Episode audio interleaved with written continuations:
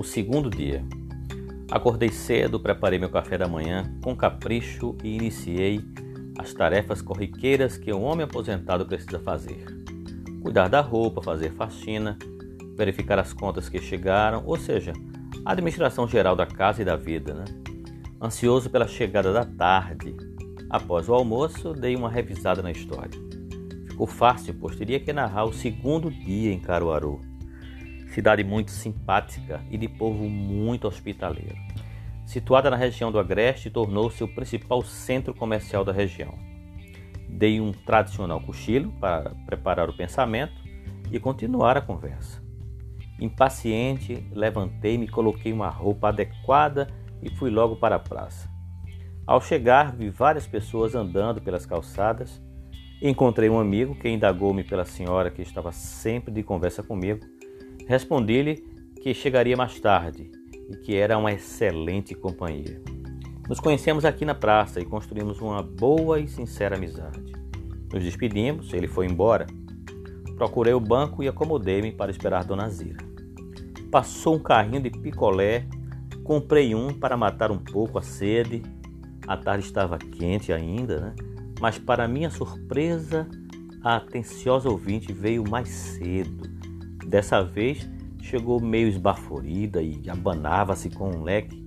Sentou-se ao meu lado e mandou logo: Deixe terminar com meus amiguinhos, hoje teremos mais tempo, pois o senhor chegou mais cedo.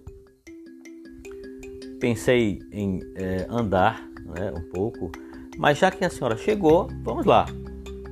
Paramos no segundo dia.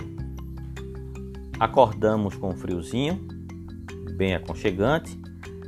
Dava vontade de permanecer na cama, mas o cheiro do café no fogo nos convidava a sair dela.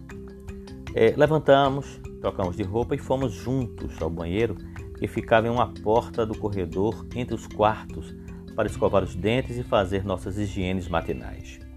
Depois fomos à mesa para o café da manhã. Mesa farta, Dona Fátima nos servia bolo de milho, tapioca de queijo coalho, feito na hora, um bom copo de munguzá, café com leite, pão assadinho com manteiga, ovos fritos e por aí vai. Renata é, comentou que deveríamos vir mais vezes, é, pois a mesa estava sortida devido à nossa presença. Dona Fátima deu um sorriso e disse que se quiséssemos ir à feira, era bom comer bem, pois teríamos que ir caminhando. Após nos fartarmos, nos preparamos para a caminhada em direção à feira.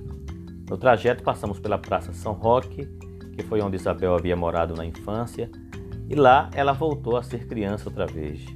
Sentava nos bancos como uma menina de seis anos. Experimentou todos os bancos da praça.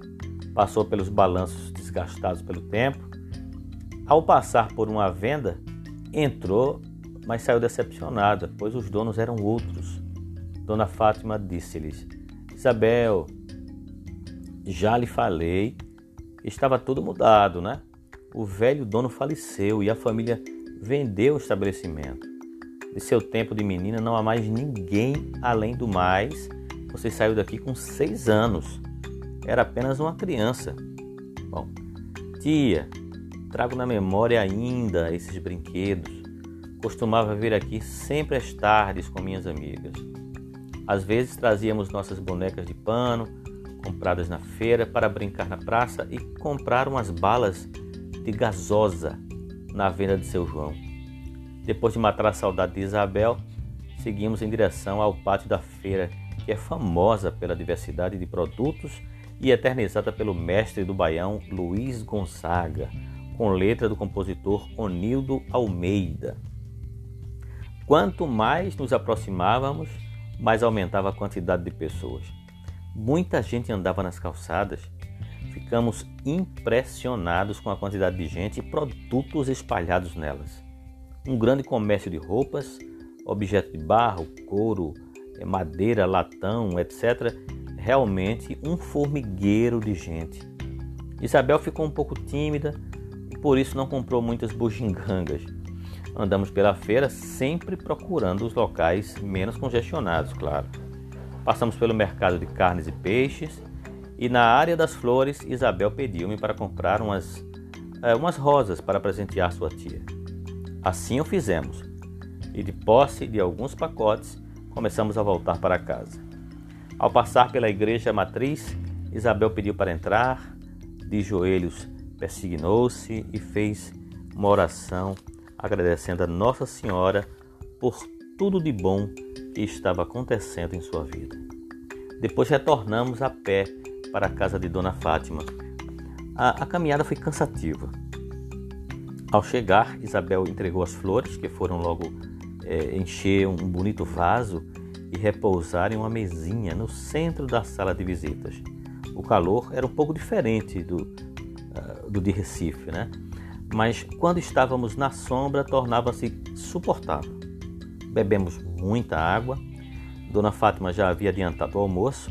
Logo nos convidou à mesa. Um bonito pernil de bode assado saiu do forno.